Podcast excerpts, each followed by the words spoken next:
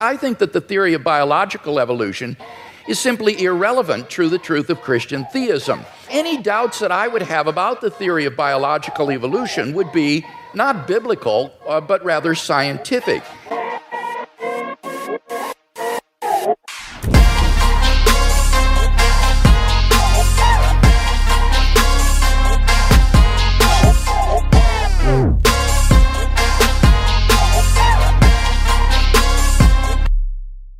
Het lijkt onder christenen vandaag de dag populair te zijn om uh, te zeggen dat je zowel christen bent als gelooft in de evolutietheorie. Iets soortgelijks uh, zegt eigenlijk de theïstische evolutie.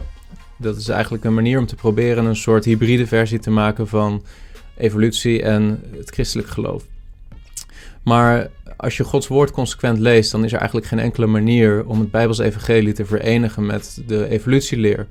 Als je leest in Genesis hoofdstuk 1 vers 1, dan is de eerste waarheidsclaim van de Bijbel dat in het begin schiep God de hemel en de aarde.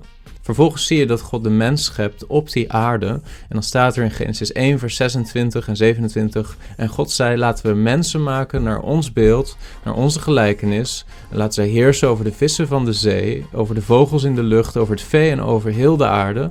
En over al de kruipende dieren die over de aarde kruipen.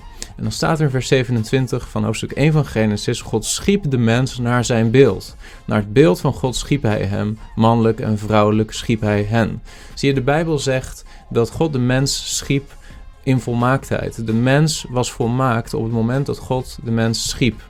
Er was niet een soort onvolmaakte, uh, zieke of gehandicapte mens die God maakte. De mens was perfect op het moment dat God Adam en Eva schiep. En dan leert de Bijbel vervolgens dat er iets gebeurde, namelijk de zondeval. In Genesis 2, vers 17, daar waarschuwt God Adam en Eva van tevoren en zegt: Van de boom van de kennis van goed en kwaad, daarvan mag u niet eten, want op de dag dat u daarvan eet, zult u zeker sterven. Nou, als je doorleest in Genesis hoofdstuk 3, dan lees je daar over de zondeval. En dan zie je dat de mens ongehoorzaam is geweest aan dat gebod van God. De mens heeft ervoor gekozen om God rug toe te keren. En heeft gekozen voor autonomie, voor zelfbestuur. Om zelf het voor het zeggen te hebben. En daarmee zichzelf tot een God te maken. De mens is zodoende in zonde gevallen. En door te zondigen is inderdaad die consequentie gekomen die God had gegeven al in Genesis 2, vers 17, namelijk dat de dood het gevolg zou zijn van de zonde.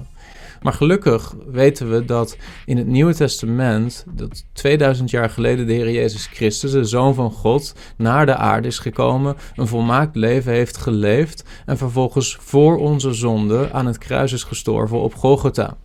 En niet alleen dat, hij is op de derde dag weer opgestaan uit de dood, wat laat zien dat de dood is overwonnen. Wij mogen als christenen geloven op grond van het Bijbels evangelie dat Jezus de schuld heeft betaald voor onze zonde. En omdat hij het volmaakte offer heeft gebracht voor onze zonde, mogen wij ook weten dat de dood is overwonnen voor ons. Dat we eeuwig leven hebben. Dat als wij sterven, dat wij na de dood een nieuw lichaam zullen ontvangen. Een volmaakt lichaam, een geestelijk lichaam zonder ziekte, zonder ongezondheid. Een lichaam wat de Bijbel noemt een verheerlijk lichaam. En dan zal er geen dood meer zijn, maar eeuwig leven in heerlijkheid. Er staat in Romein hoofdstuk 5 vers 12 dat door één mens de zonde in de wereld is gekomen en door de zonde de dood en zo de dood over alle mensen is gekomen. Zie je, de Bijbel leert heel duidelijk dat de dood is gekomen als gevolg van de zonde.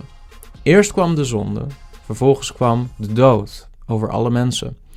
En ook in 1 Korinthe 15, vers 21 staat geschreven: Want omdat de dood er is door een mens, is ook de opstanding van de doden er door een mens. Paulus gaat door te zeggen in vers 55 en 56 van datzelfde hoofdstuk: Dood, waar is uw prikkel?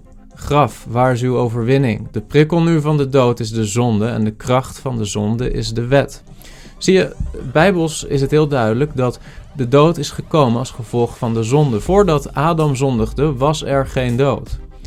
Maar wat zegt de evolutietheorie? De evolutietheorie zegt eigenlijk dat het precies andersom zit.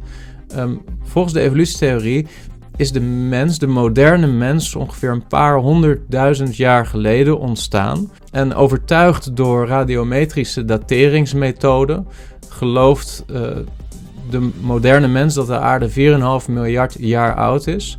Wat meer dan genoeg tijd zou moeten zijn voor een mens om op basis van natuurlijke processen te ontstaan zonder dat er een God aan te pas zou komen. Al dus de gelovigen in de evolutietheorie. De mens zou dus vanzelf ontstaan zijn onder selectiedruk door middel van survival of the fittest, hè, wat wil zeggen het overleven van het best aangepaste organisme zou ontstaan zijn in de loop van honderdduizenden tot mogelijk een paar miljoenen jaren. Het probleem natuurlijk is dat het werkzame mechanisme, het scheppende mechanisme wat daarvoor nodig zou zijn, is survival of the fittest. Dat wil zeggen, er moet selectiedruk zijn, de, er moet dood zijn.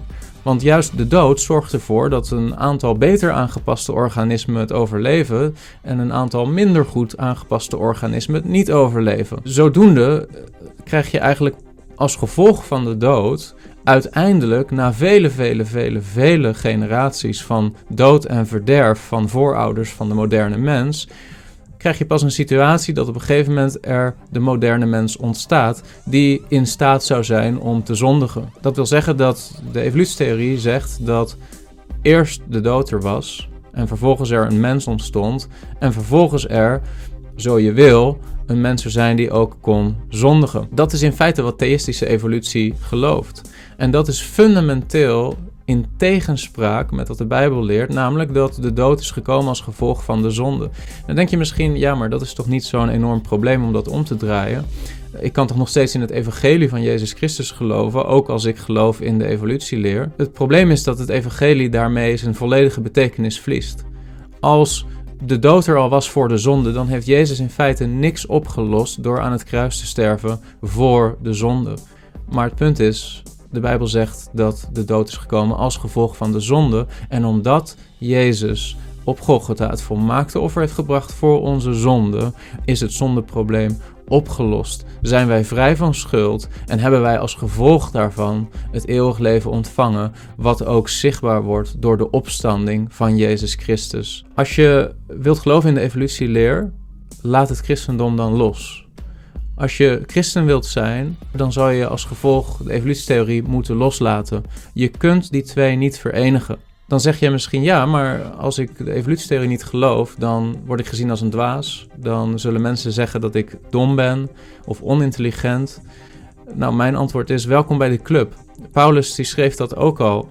Als hij schrijft in 1 eh, Korinthe hoofdstuk 1, vers 23 tot 25, dan zegt hij: Wij echter prediken Christus, de gekruisigde, voor de Joden een struikelblok en voor de Grieken een dwaasheid. Paulus wist dat wat hij predikte werd ontvangen als dwaasheid door de wereld om hem heen. Maar, zegt hij in vers 24, voor hen die geroepen zijn, zowel Joden als Grieken, prediken wij Christus, de kracht van God en de wijsheid van God.